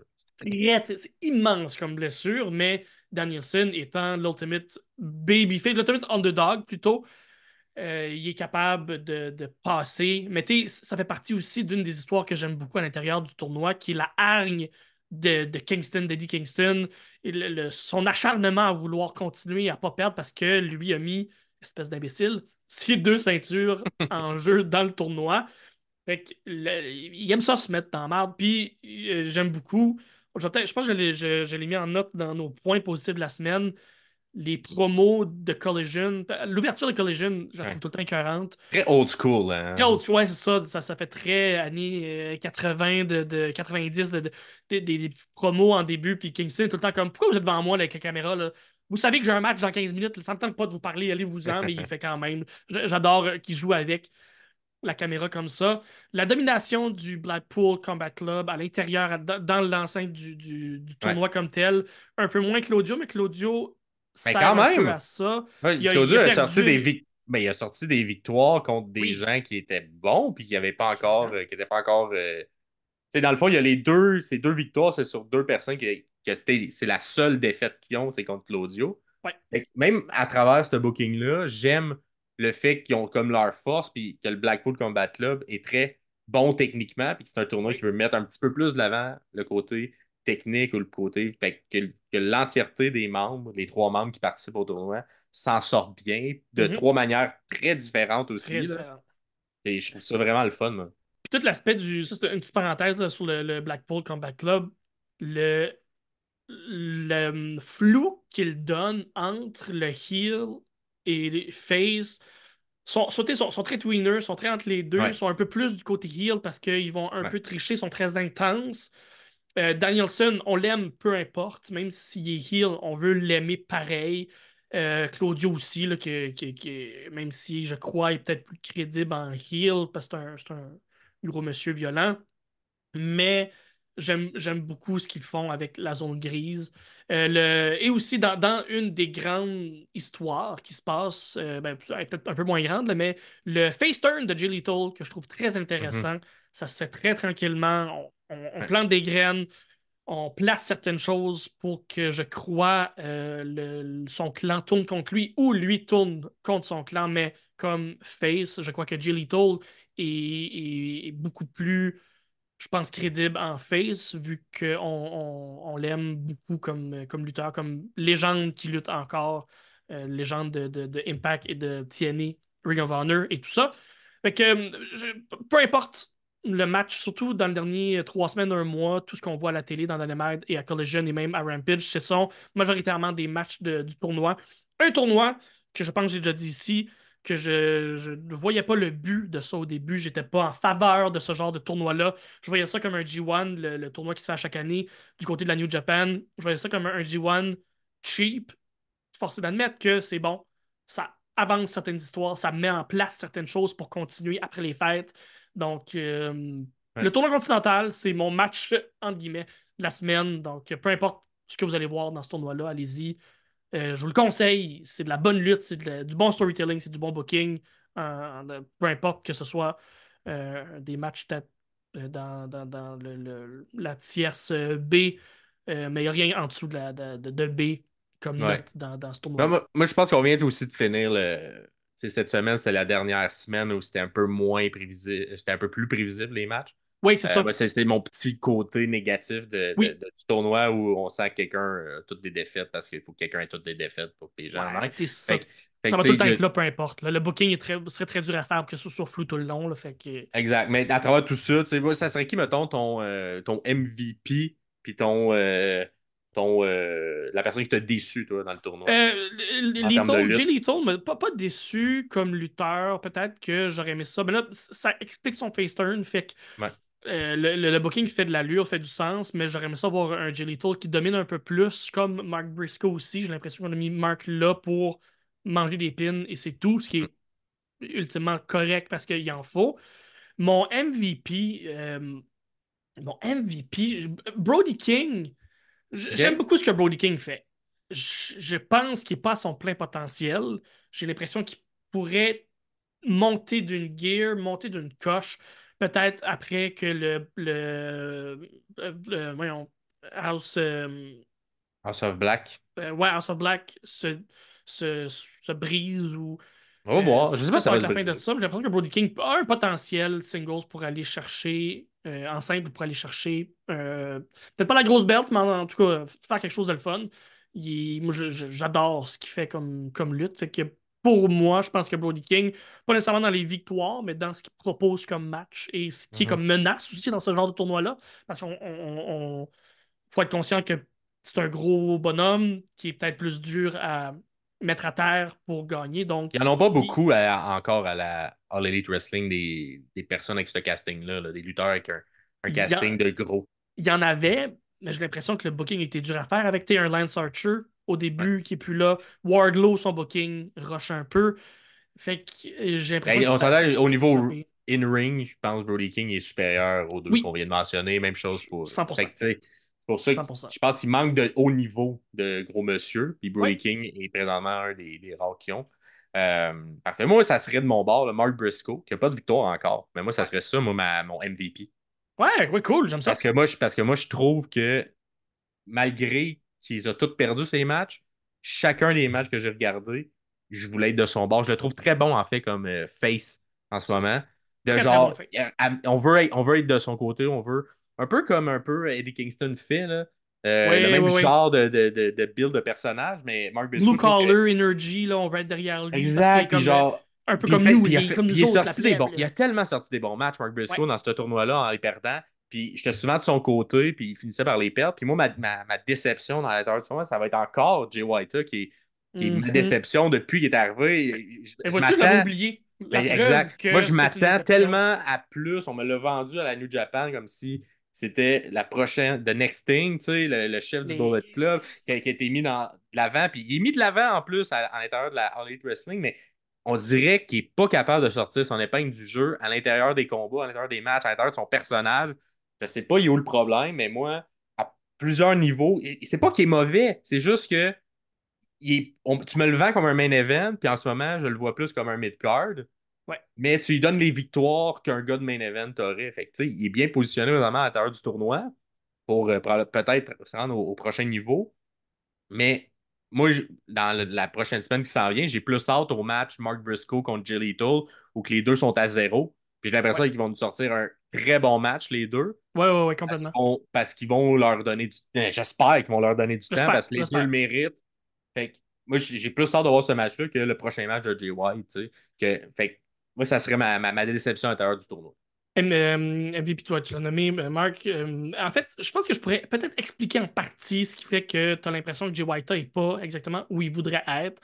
Je pense que Tony Khan l'aime beaucoup et veut pas non plus aller trop vite avec sa progression. Par contre, oui, on nous le vendait comme un main event. Mettez-le en main event si c'est ça que vous nous vendez. Donnez-nous ce que vous nous vendez.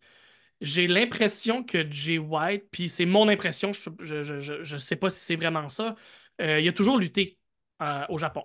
Il a toujours lutté devant une foule japonaise. Il a tout le temps été booké dans des histoires du Japon. Au Japon, les histoires, le booking, euh, de, du- le storytelling euh, de, de- entre les matchs, les histoires qui sont racontées, c'est pas toujours ça qui est mis de l'avant. Souvent, c'est- c'est vraiment la lutte qui va prôner euh, au Japon. C'est pour ça que souvent les matchs sont très très longs. Si on veut raconter quelque chose de plus grand au travers des matchs, ça commence beaucoup plus lentement. C'est le style japonais. Donc, j'ai l'impression qu'un Jay White a peut-être de la misère à s'acclimater ou de la misère à s'adapter à une foule nord-américaine, à un style nord-américain qui est quand même très différent. J'ai j'ai l'impression qu'un Jay White a été habitué de faire des matchs de 15 minutes avec un 5 minutes plus technique, un, un 5 minutes au milieu plus brawl et on finit avec des grosses moves à la fin, un spot fest qui est le dernier 5 minutes. Souvent, les matchs au Japon vont être bâtis de cette façon-là. Peut-être que lui, un 8 minutes condensé euh, au- au- dans, un, dans, un, dans un ring nord-américain, il est peut-être moins là. Fait que peut-être que il y, en a, il y en a encore pour un autre six mois à vraiment Ah ouais. comprendre toute cette chimie-là, comprendre tout cet aspect-là. Parce que ça fait quand même quelque chose comme 8 ou 9 ans qu'il lutte au Japon. Donc, je sais pas. C'est ma théorie. C'est ma théorie. Ben, moi, c'est le côté de. Je dis pas qu'il est pas bon. Là. Les- Non, non, non, je sais, je pas sais, des. Il est pas, il est pas pas bon, Jay White. mais non, mais tu dans me ma dit. tête, je m'attendais à un Kenny Omega. Tu me l'as dit avant qu'on commence à enregistrer, Jay White, arc pire lutteur. Tu, tu l'as dit ça avant Ouais. qu'on commence à enregistrer. Tu le détestes. Je pense même que si tu. le- Tu penses que tu cracherais dessus si tu le voyais live. hein? C'est ça que tu m'as dit. hein? C'est faux. Tout ça est faux. Mais, mais tu sais, de la manière. Moi, dans ma tête, il arrivait avec un statut à la Kenny Omega. Il y a même eu un, un petit Ok, je bidding war entre. WWE et All Elite. Puis j'étais comme, OK, j'ai hâte de le voir. J'ai hâte, j'étais excité de le découvrir. J'ai vu quelques matchs de lui, mais rien sur un long terme. Et là, on dirait, depuis, un, depuis qu'il est arrivé, depuis un an, il n'y a rien que j'ai fait. Oh, wow, oui, c'est au même niveau qu'un Kenny Omega. C'est au même niveau que, que quelqu'un qui, qui, qui vient, qui a un Finn Balor, que, tu sais, Oui, oui, d'un oui. d'un Shinsuke Nakamura, que des gens qui arrivent de la New Japan, puis qui mettent la gueule à terre par leur match, par leur présence, par leur, euh, leur niveau in-ring, leur niveau de personnage. Là, je ne le ressens pas à Jay White, puis la, la promo pendant la feud avec MJF, où MJF, un peu, bon, qui compare à du tofu, ou- mais surtout, il y a une phrase qui dit dans derrière ce promo-là qui, qui représente bien ce que moi je pense, qui est il y a eu beaucoup d'opportunités. À quel point tu les as méri- méritées ou on les a juste données à cause de ton nom ou à cause de je sais Ouais. pas quoi. Moi, à Mhm. l'intérieur de la All Elite, je ne l'ai pas beaucoup, j'ai pas suivi tous ces matchs à la New Japan à l'époque, mais à l'intérieur de la All Elite, il n'y a rien qui m'a donné l'impression qu'il devait monter ou être à ce niveau-là en ce moment, ou de- au niveau de la carte. Puis j'ai hâte qu'ils nous en sortent. J'ai hâte de, de, que, je pense que ça va arriver. Peut-être un peu. Puis j'espère que ça va arriver. Mais tu sais, dans un match entre lui et Mark Briscoe cette semaine, c'est dans mes matchs de la semaine, mais c'est Mark Briscoe qui fait ce match-là. Parce je, je suis d'accord. J'ai tellement le goût qu'il gagne. Puis ça finit encore avec un Jay White qui, qui, qui, qui, sort avec la victoire à la fin. Fait que, tu sais, c'est tout ça dommage parce que à ce tournoi-là, je trouve que Mark Briscoe mieux dans ce qu'il m'a fait. Puis Mark Briscoe, pour vrai, moi, ça, j'ai plus suivi parce qu'il était à la Ring of Honor. Puis j'ai plus suivi la Ring of Honor à l'époque. C'était pas un lutteur que j'aimais tant que ça. Je préférais son frère, moi, à l'époque. Oui. Jay a été plus mis de l'avant. Il y a eu. Mais depuis qu'il est arrivé, il y a eu des titres manière... simples. Ouais. ouais. sais, depuis qu'il est arrivé, je le trouve très bon. Puis à l'intérieur du tournoi, je l'ai trouvé très bon pour, me, pour, pour, mais accroché à, ce qu'il nous vend. Ce que j'ai pas nécessairement senti du côté de, de Jay White. Mais bon, ça sera. On poursuivra, on espère se, tromper éventuellement. Ben, pas se tromper, mais qu'il nous sorte de quoi de bon. Là. On garde un œil dessus. On va vous faire un petit, euh, euh, pour terminer l'épisode, euh, ce qu'on a aimé en survolant rapidement. Donc, il y a d'autres matchs qui méritent d'être écoutés. Puis je pense que c'était une bonne semaine de lutte. Hein. Ça, c'est d'accord. Moi, j'ai Il n'y a pas grand-chose qui sont pas bons cette semaine. Il n'y a pas, pas grand-chose qui sont extraordinaires cependant, mais il y a beaucoup de bons trucs. Mm-hmm. Fait que, on va vous les nommer? D'abord, on va commencer plus avec les, les promos, les, les segments. moi, j'ai bien aimé euh, c'est quand même un peu con, mais toute l'histoire qui se construit autour de Nakamura et Cody Rhodes à l'intérieur de Raw, euh, on a un peu parlé du personnage de Nakamura et euh, de la pro, mais je trouve que c'est écœurant de la manière que c'est vendu. l'histoire, je l'aime, je la crois. Puis oui, Cody en ce moment, un peu, c'est un peu un copier-coller, toutes les feuds qui s'enchaînent. Mais je l'aime bien, celle-là. c'est comme une poursuite de ce qui se faisait avec Rollins puis Nakamura. Puis on l'amène à, à, à Ce que j'aime moins, moi, c'est deux miss, deux, deux matchs qui se finissent avec un mist.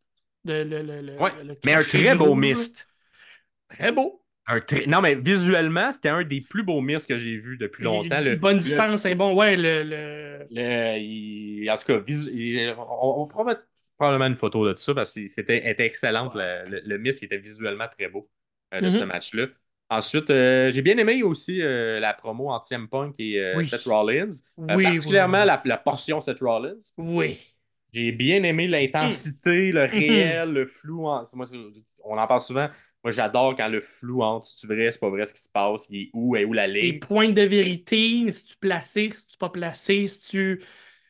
Ah, c'est tout ça, là, c'est. Cette histoire-là s'écrit toute seule, se bâtit toute seule, c'est tellement logique. Rollins qui porte la compagnie sur ses épaules depuis 10 ans. Punk qui est parti, mais qui revient. Je veux pas, moi, dans ma compagnie, ah, mais si t'es là, fine, on va faire de l'argent, mais je te crois pas. Moi, non, moi, j'aime bien Lang, puis je sais pas si c'est une direction euh, d'écriture, parce que probablement qu'ils n'ont pas les, mêmes scripteurs entre Raw et SmackDown, mais là, c'était un CM Punk à Raw, puis c'est là qu'il a signé. J'ai trouvé encore un CM Punk un peu plus dans quelque chose de scripté. J'ai trouvé versus à SmackDown, j'ai vraiment apprécié la promo qu'il avait faite à SmackDown. Moins lousse. Là, j'ai trouvé un CM Punk un peu plus avec des balises, plus ça.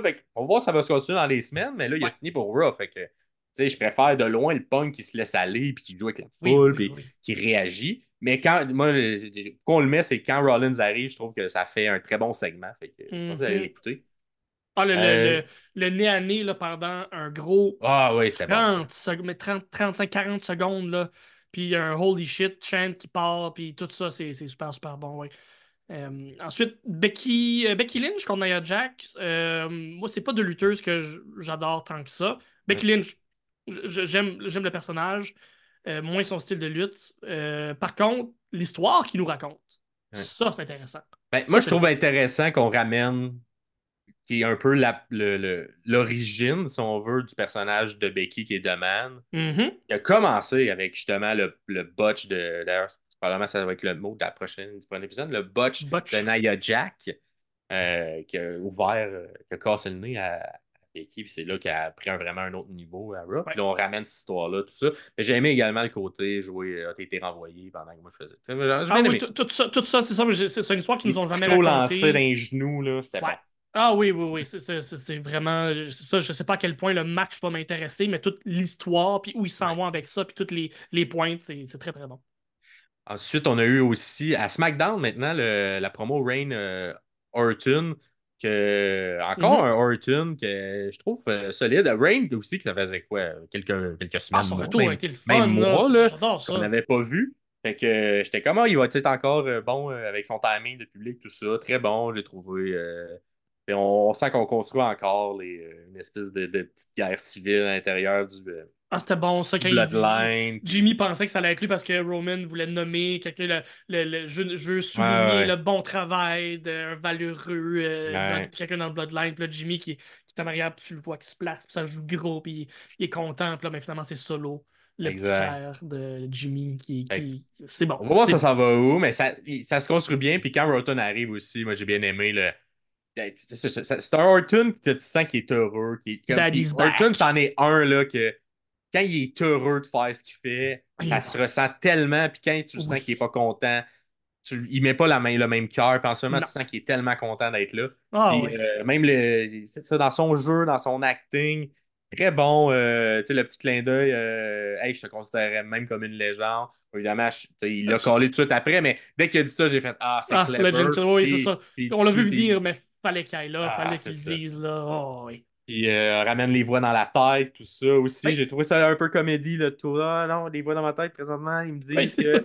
C'est très- Tu sais, c'est très. En tout cas, je trouve Orton en ce moment. Là, Son il- range est large, son range est le fun. Il, il shoot un peu le partout, dans du sérieux, dans du plus comique, dans du plus niaiseux. Fait que j'adore ça, oui. Ouais. le puis- mais un truc weird encore à l'intérieur de ce promo-là, ils mettent une pause dans le milieu.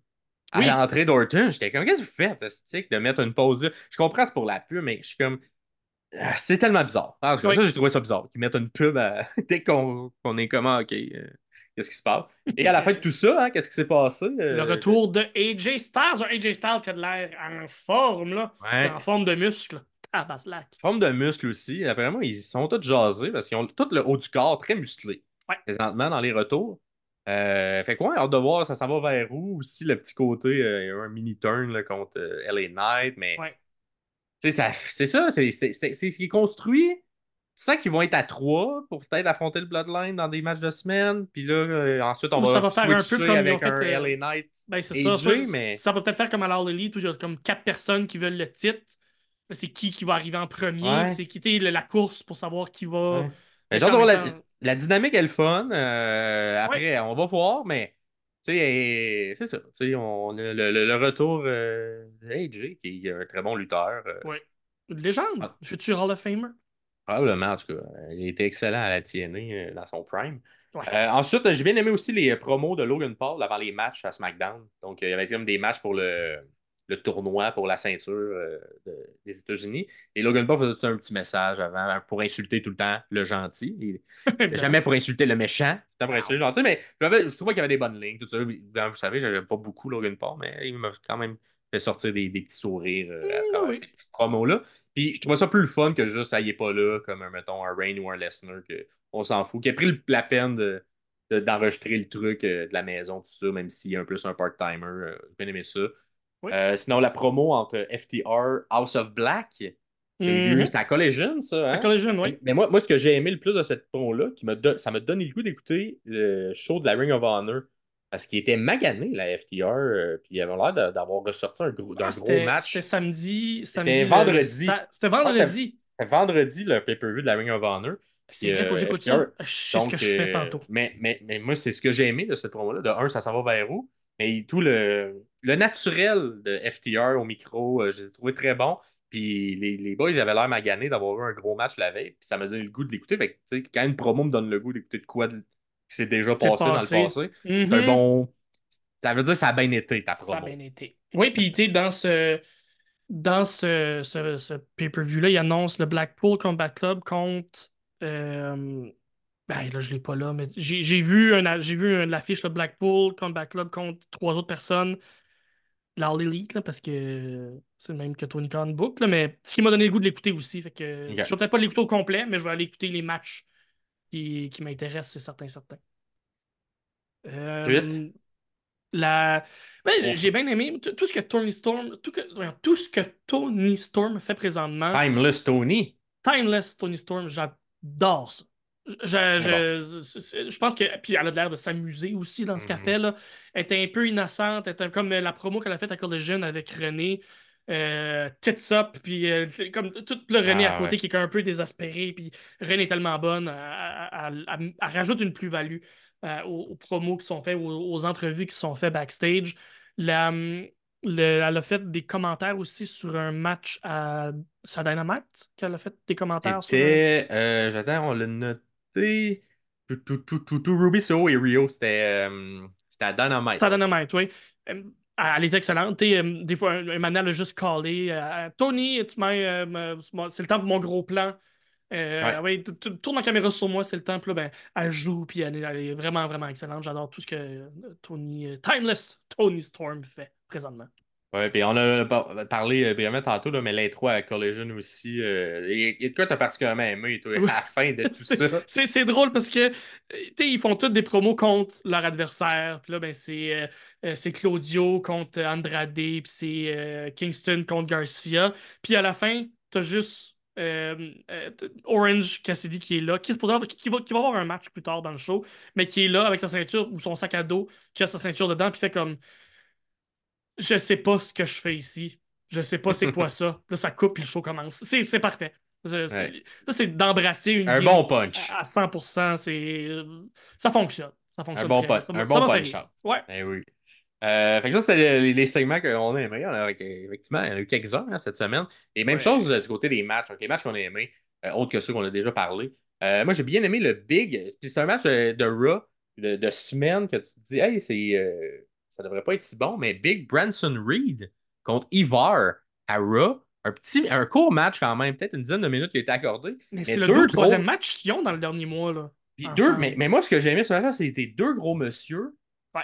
Mais le rythme du match, constant, super bon. Il n'y a pas de pause, il n'y a pas de temps mort. Les gars sont athlétiques malgré leur shape immense. Fait que euh, je le recommande, là, c'est un bon petit match euh, des deux boys. Puis c'est deux low card aussi. Ouais, mais c'est ça, moi je l'ai skippé. c'est un bon match. Je l'ai skippé volontairement parce que euh, Raw, c'est quand même trois heures de lutte. Fait que j'essaie de viser euh, ce que je crois va aimer ou ce, que- ce qui m'intéresse ou ce que je crois qui va être intéressant à analyser. Celle-là, je l'avais skippé, mais tu, tu, tu m'as tu m'as teasé. Ben, regardez ça, c'est un bon petit, un bon petit limite de- qui, qui a un Ah, bon pace. Moi, j'ai aimé le pace de ce match-là, surtout avec. Tu sais, des- souvent, des- un match gros contre gros, ça va plus être lent. Le, Ouais, eux, vraiment pas. C'est un match qui a un bon, un bon rythme. cool. On a parlé plus genre- tôt. Ouais, euh, Jay White, Mark Jay White Briscoe. Mark Briscoe, ouais. Fait que, euh, allez le voir. Mais on en a jasé un peu de, de ce match-là. On a également jasé Ruby Soho contre Rio, avec Timeless Tony euh, au commentaire. Euh, un beau petit rappel de, de- d'un peu du moveset de Rio aussi, là, euh, que- qui, était, qui, qui a quitté depuis quelques, quelques temps. Ouais. Euh, je pense que l'entièreté, c'est pas le match qui révolutionne, mais on est, il y a moins de matchs de, de filles. Fait j'ai aimé ce Ouais, match-là. Il y a quand même eu une importance. Puis le fait d'avoir Tony au commentaire, fait que t'as le goût d'écouter ce match-là. Mhm. Je vous le recommande. Ensuite, Carmelo Hayes contre Grayson Waller, euh. SmackDown 15 décembre. Et euh, je- on l'a mis pas parce que c'est extraordinaire, mais parce que c'est un beau showcase des deux. C'est deux lutteurs qui commencent, qui sont quand même euh, recrues euh, cette année. Carmelo, c'est son premier match en haut là, à SmackDown. Et ça a été un beau showcase des, des mouvements. Moi, Carmelo, euh, je ne l'ai pas vu beaucoup, euh, mais tu sais, ça, ça te montre qu'il aime ça le springboard. Il a fait beaucoup de mouvements à- avec du springboard euh, dans les cordes, quand même un flyer. dans les cordes, ouais. Exactement. Fait que euh, allez voir juste pour un beau showcase des deux mouvements. Absolument. aussi Grayson Waller qui fait un, un move super beau de la troisième où il met comme la tête de son adversaire en toute sa jambe, puis là il fait un flip. En tout cas, quelque chose que j'ai rarement vu, puis que même Corey Grave le mentionne, là, que c'est comme, je sais pas comment appeler ça, mais c'est une bonne manière de mettre de l'avant les deux jeunes. Mhm. Euh, ensuite, j'ai bien aimé aussi euh, Kevin Owens contre Austin Theory à SmackDown. Ouais. Euh, encore une fois, c'était peut-être le match le plus euh, bien écrit de la semaine de ce Ouais. côté-là, avec la blessure d'Owens, euh, Son, euh, sont plâtres. son plâtre, oui. Et on joue beaucoup là-dessus euh, à l'intérieur du match. Puis ça finit que le match se joue avec Kevin Owens. Un peu comme à l'époque, euh, Matt Hardy avait également ça, se battait avec un plâtre. Et Mhm. que finalement, c'était devenu son finisher parce que, hey, un plâtre, c'est dur, tu peux frapper le monde. C'est là, ça l'arrive. Ouais. Il, accepte dans le match. Si tu rentres avec un plâtre dans le match, ça fait partie du Ouais. match. C'est comme si... c'est pas une arme. Non, c'est ça. Exactement. Ou c'est comme, euh, euh, comme euh, un lutteur qui a, avec un masque, qui a comme des, des, des franges sur le masque, puis là, ben, tu l'attaches sur la corde. Ouais. Ça fait partie du match. C'est pas, pas illégal de faire ça parce que c'est déjà là quand le match commence. J'ai aimé la, la construction parce que tout le long, on sent qu'on attaque le bras. Et finalement, c'est ce qui permet à Owens de gagner à la fin Oui, en faisant un, un coup de plâtre, dans le fond. On va appeler ça le coup de plâtre. coup de plâtre. Fait que, euh, fait que j'ai- aimé l'histoire qui a été racontée euh, à l'heure du match entre les deux. Puis ces deux bons lutteurs, là, Austin, justement, on parlait de sell. Austin, c'en est un qui sell très, Oui, très, bien. Très, très bien. Ensuite, eu- Andrade, Andrade contre euh, Claudio Castagnoli au Collision du 16 décembre. Un match violent, là. Ouais. Intense. Puis euh, aussi bien beau. monté. Des bookings intéressants à faire gagner Oui. Claudio là-dessus. Euh, Oui, c'est ça, c'est ça qui. On, moi, on s'enligne vers genre une cinquuple égalité. là. Moi, je pense que ça s'enligne vers ça. OK, du côté de, de eux. Fait que je sais pas Hmm. qu'est-ce qu'ils vont faire pour délimiter, mais l'impression qu'il y en a cinq qui vont finir à 9 points. euh, ça serait ma prédiction. On va voir si ça va arriver. Mais, Ah. euh, mais ça, Claudio qui a battu Andrade et qui a battu, euh, je sais pas si c'est une autre victoire, mais c'est un autre quelqu'un qui n'avait pas encore perdu. Donc, euh, Mhm. il, y a, il y a deux victoires sur deux personnes qui ont juste une défaite à la date. Fait que c'est c'est intéressant. J'aime le booking. Et euh, finalement, Danielson contre Brody King. Fait que là, on en a parlé de la continuation de l'histoire de l'œil qui est tout le temps mis de l'avant. Un bon petit Oui. match. J'ai trouvé Brody King un peu euh, moins. moins euh, comment dire? Efficace, peut-être? Efficace, moins- exact. Moins Ouais. efficace. Brian relève le match à lui ça. Brody, je sens qu'il est. C'est peut-être l'intimidation aussi. Ben, c'est ça, peut-être un peu de misère fois. à suivre, euh, ce rythme-là. C'était vendu comme le premier match qui s'affrontait aussi. Fait que je sais pas si la chimie était, était fou. On s'entend, c'est deux styles vraiment différents. Puis peut-être que Brody se sentait peut-être un peu intimidé. Ouais, c'est un bon un bon point que tu amènes là. Euh, ce qui est intéressant à savoir, c'est que souvent les matchs qu'on va voir à Raw ou à SmackDown ou en pay-per-view ou en PLE à la WWE, c'est des matchs qui souvent vont être rodés, vont être testés en house show. Ouais. Pas le match comme tel. Des fois, oui, certaines passes, certaines, Ouais, certaines mais séquences, séquences. certaines séquences vont être testées, mais ça aide à bâtir une chimie entre deux lutteurs. Ce qu'il n'y a pas à la All Elite, c'est que si c'est la première fois qu'ils s'affrontent, c'est littéralement la première fois qu'ils s'affrontent. Ouais. À la WWE, ils peuvent le vendre comme une première fois, mais ils font déjà s'être affrontés quatre fois dans la semaine dans des house shows, donc des, des, des- des spectacles pas télévisés. Fait que ça, ça aide beaucoup la chimie, ça aide beaucoup la, la- la constance de qualité au niveau de la WWE, tandis que oui, on a un peu la preuve là, un Brody King qui est peut-être, peut-être pas non plus, euh, qui, a peut-être juste une migraine cette soirée-là, là, ça, ça existe aussi, là, mais peut-être intimidé par l'aura de Danielson. Ouais. Mais le match est excellent grâce à. Danielson. Exactement. grâce au sel de Danielson tout le long aussi. Tout ce que Danielson touche, c'est de l'or. Ah, c'est très c'est rare qu'il ne sort pas un match minimum A. Là. Danielson, c'est- c'est- c'est quand même un bon sure shot côté là. Il n'y a pas beaucoup de mauvais matchs. Ouais. Euh, fait que ça fait le tour de, de ce qu'on a aimé euh, cette semaine. Fait que faites-nous part. Y a-t-il quelque chose que vous, euh, vous avez encore plus aimé? Un des matchs qu'on a nommé que vous auriez aimé qu'on parle davantage? Faites-nous le part en commentaire comme vous le faites à chaque fois en privé, sous la vidéo YouTube si vous écoutez sur YouTube. Euh, N'hésitez pas aussi là, sur YouTube, tu peux faire genre euh, à telle minute, puis faire ton, ton commentaire, il est lié à quelque chose qu'on dit. Fait n'hésitez pas à le faire si ça vous tente euh, de, de préciser, de nous répondre directement de quelque chose qu'on dit à l'intérieur de l'épisode. Sinon, si vous êtes euh, en podcast, ben, merci de nous écouter. Vous pouvez aller sur la page Facebook des sommeliers de la lutte ou aussi Instagram. Mettez vos commentaires en dessous de l'épisode pour, nous dire ce que vous en avez pensé. Vous, c'était quoi? Puis je le répète, mais premier questionnaire formulaire du pay-per-view Oh. World's End va être en ligne le 28 décembre. Donc, euh, mettez ça à vos agendas. hein. Entre le 28 et le 30, il va falloir que vous ayez remplir le questionnaire pour voir c'est qui dans nos auditeurs, notre communauté, qui est le meilleur pour prédire les choses. On va voir, on va voir ça va être qui. Euh, Sinon, suivez-nous, su- suivez-nous, suivez-nous partout. Oui. Sur, euh, sur Facebook, sur Instagram, sur YouTube, euh, n'importe quelle vo- votre plateforme préférée de podcast. Suivez-nous, commentez, partagez, un petit pouce, un petit cœur, euh, un petit une petite- commentaire. en fait, 5 étoiles aussi. Je pense que quand tu Oui. es rendu à un certain nombre d'é- d'épisodes, là, vous avez le droit de, de mettre des 5 étoiles. Ou, ben, mettez 5 étoiles, mettez pas moins de 5 Ouais. étoiles. Ça va nous aider si vous mettez des Ça, 5 ça, étoiles. cinq étoiles. Ben oui, ça, cinq Ça, étoiles. C'est comme euh, un peu. faites des melters de, de vous et mettez 5 étoiles. Ça. Ah ouais, ou 6 étoiles si vous êtes capable. C'est c'est toi, c'est capable, exactement. 5 étoiles, mettez un commentaire, faites ça. c'est un- juste mis 5 parce que c'est ça le max, mais ça sera 6. C'est ça. C'est le genre de personnage louche. Ah ouais, ah ouais. Euh, mais- Euh, prochain épisode, épisode 7, ça va être le 21 décembre, ça va sortir. Puis ça va être notre bilan, notre bilan, Oh! première partie de notre bilan de l'année. Donc, qu'est-ce qu'on a aimé cette année en général dans le monde de la lutte, euh, WWE et All Elite Wrestling, les deux qu'on survole le plus. Merci tout le monde bonne, euh, bonne semaine, bon quelques jours, bon, bonnes vacances. Vous Bonnes vacances, vous êtes en vacances. Ouais, bon.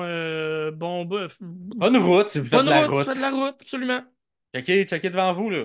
Oui, idéal- idéalement. Idéalement, euh, euh, buvez bien du café ou euh, buvez euh, quelque chose qui commande pas du tout notre podcast, des petits gourous. Ouais. Québécois, très très. Hey, merci tout le monde. Merci, allez.